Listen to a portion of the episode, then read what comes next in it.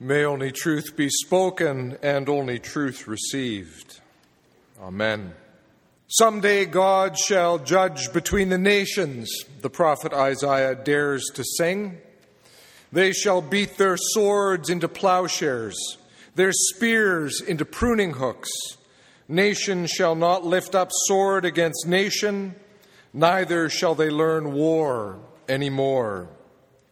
As Walter Brueggemann notes, this anticipation is not unlike Martin Luther King Jr.'s I have a dream speech. There seems such a long way to go to get to those plowshares and pruning hooks.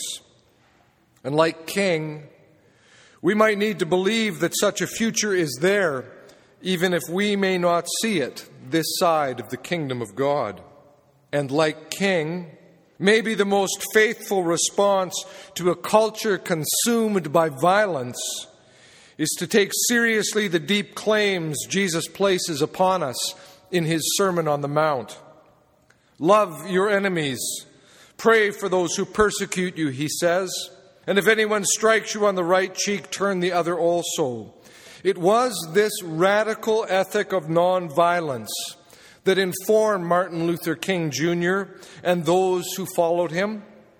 And it is this ethic that the theologian Stanley Hauerwas claims is the heart of the gospel. So Hauerwas writes Jesus does not promise that if we turn the other cheek, we will avoid getting hit again. Non retaliation is not a strategy to get what we want by other means. Rather, Jesus calls us to the practice of non retaliation because that is the form that God's care took for us on the cross. And I believe Hauerwas is fundamentally right here. Though his position, it's a pacifist position, is one most easily maintained in theory and in peacetime. And so I need to pay attention to the witness of Dietrich Bonhoeffer, a theologian who also affirmed the centrality of nonviolence in the life and teaching of Jesus, but who still found that he had little choice but to participate in the German resistance movement. Bonhoeffer was involved in the plot to assassinate Hitler, something he chose to do in full knowledge that he was violating a gospel call to nonviolence, yet convinced that to do otherwise would be to allow a greater evil to continue. And so these matters get complex, don't they? I was born in 1961 right at the end of the post war baby boom, meaning that in a real sense, mine is the last generation to have grown up under the shadow cast by the Second World War. Born in England in 1932, my father was too young to have served in that war, and both of my grandfathers were too old. My dad spent most of the war years in boarding schools or at his uncle's farm in Scotland. On those rare occasions when he was able to go home to London, he often had to sleep in a bomb shelter built in the backyard. Something my rather single minded grandfather refused to do because he deemed the beds in the bomb shelter to be uncomfortable. My childhood nightmares were of monsters and alligators under my bed. My father's were of Nazis under his. When I was in elementary school, our family rule was that after school you could watch one half hour of television. And I generally opted for Hogan's Heroes. If you don't know it, it was an American sitcom set in a German prisoner of war camp staffed by entirely hapless German soldiers who, episode after episode, were outwitted by the very clever Colonel Hogan and his little band of equally clever men. Once my dad sat down to watch it with me, but he lasted only a few minutes. He told me that such a show would never work on the BBC, as people in the UK would see nothing funny about Nazis and prison camps. It was just too, too close. All through my high school years, our family routine was to meet together in the family room at 10 p.m. to have a cup of tea, if we were fortunate, a cookie, and to watch the nightly episode of MASH. I once asked my father what made that show so very different from Hogan's Heroes. And he told me that it was because on MASH, they were basically telling the joke on themselves. I suspect, though, that it was also because MASH didn't gloss over the realities of war. People died, tears were shed, and characters lost their bearings. In classic sitcom style, most of the characters on the show were in their own way quite dysfunctional, but there was always this sense that their dysfunction was a result of being thrown into something violent and horrific beyond comprehension. And so there were the surgeons drinking endless martinis made up from their homemade moonshine brewed in their tent. There was Radar O'Reilly from Ottumwa, Iowa, still sleeping with his teddy bear. Klinger in drag, trying desperately to get a psychiatric exemption and be sent home. In fact, all of them wanted nothing more than to go home, for it all to end. And although MASH was ostensibly set in the Korean War of the early 1950s, it began to air while the Vietnam War was very much on the forefront of our cultural consciousness.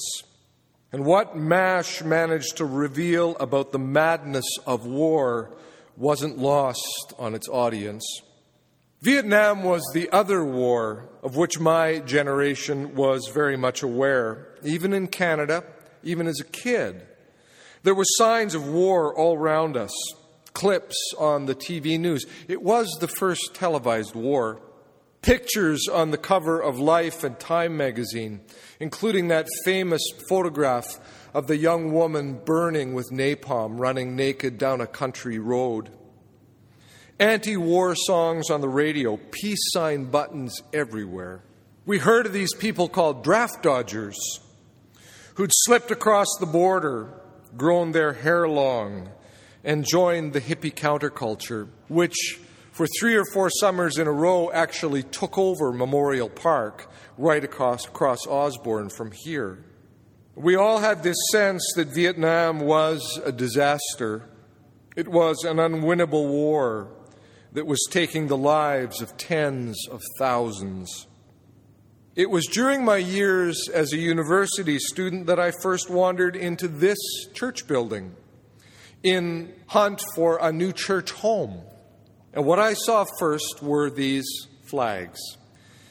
As a student, a high school student at the Mennonite Brethren Collegiate Institute, I'd been introduced to a theology of nonviolence and a corresponding theology disentangling church from nationhood. And so these flags really threw me. In time, I managed to see past the flags, and I stayed partly because I discovered there'd been a long dissenting movement within Anglicanism, but partly because they kind of disappeared. And maybe that's happened for you.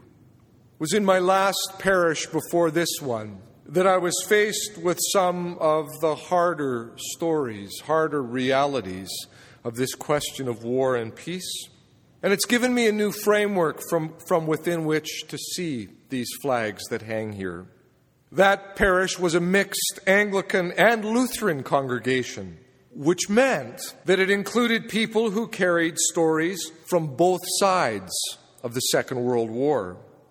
People who'd grown up in Germany under Nazism, whose fathers had served in that army, in fact, and people who'd been members of the Canadian military and had served overseas. One man's father had enlisted in the Winnipeg Grenadiers, and in 1941 had been sent to be a part of the defense of Hong Kong against the Japanese army. That defense of Hong Kong lasted three weeks. And for the next four years, the Grenadiers, mostly young and mostly not professional soldiers, just recruits, they were interred in Japanese prisoner of war camps. Many didn't survive and those who did return came back scarred for life, like my friend's father had. That flag is hung there by them. As is so often the case, as they moved through their 70s and 80s, many of these people found that old memories were surfacing with a new force, such that their stories needed to be shared, and I had good ears for stories. One day I was visiting with a woman in her very tidy suburban Silver Heights home. It was about two months after we had buried her husband. He'd been one of those men whose lawns were always absolutely perfect, whose flower beds were completely weed free, and whose driveways were swept almost impossibly clean all the time. If one of the local kids landed a ball or a frisbee on his lawn, it was worth their life to go and retrieve it. While I was sitting having tea with his widow, having already shared together in a simple home communion, and she began to talk. You know how Sid was always so fastidious, so fussy, she asked me course, I did. Do you know why he was like that? She said. Well, it turns out that after his death, they'd done an autopsy on his brain, and they found a large abscess caused by a head injury from the war. He spent the rest of his life trying to order and organize everything, she said, to make up for that injury. And I commented that I never would have made that connection or thought of this man as being a casualty of war. He'd come back a survivor. We were all casualties, she responded. And then her story flowed. I've told you I served as a nurse in the war, haven't I, Jamie? Well, what I've never told you is that I was on the medical team that attended the liberation of Bergen Belsen concentration camp. I saw what they'd done to those people, hanging on to the fences like skeletons. I saw all those thousands of dead bodies lying in piles. I saw the butcher of Belsen as they led him away in handcuffs. And I saw the rooms he used to experiment on those people. After you see that, it's hard to believe in anything like goodness ever again. And then, as quickly as she launched into that story, she came back from the memories. She straightened herself up in her chair and offered to refresh my cup of tea. I'm sure I mumbled some kind of a response. I just hope that whatever it was didn't sound too formulaic or comforting in that banal kind of way. I just know that I could see her differently. I could see that fastidious man to whom she'd been married all those years with very different eyes. And I can see these flags differently too. You see, they don't celebrate victory and they don't revel in militaristic triumph. They're like memorial shrouds palls placed over coffins at funerals, and hung here by shattered and broken men and women to mark all that they lost in that war. Maybe the time will come when they can be moved to a military museum. But that's not going to be a conversation until the last one of those people who hung them here has gone. Until then, Try to see them for what they are, not for what you thought they symbolized. And dare to remember. Remember what war has cost everyone involved.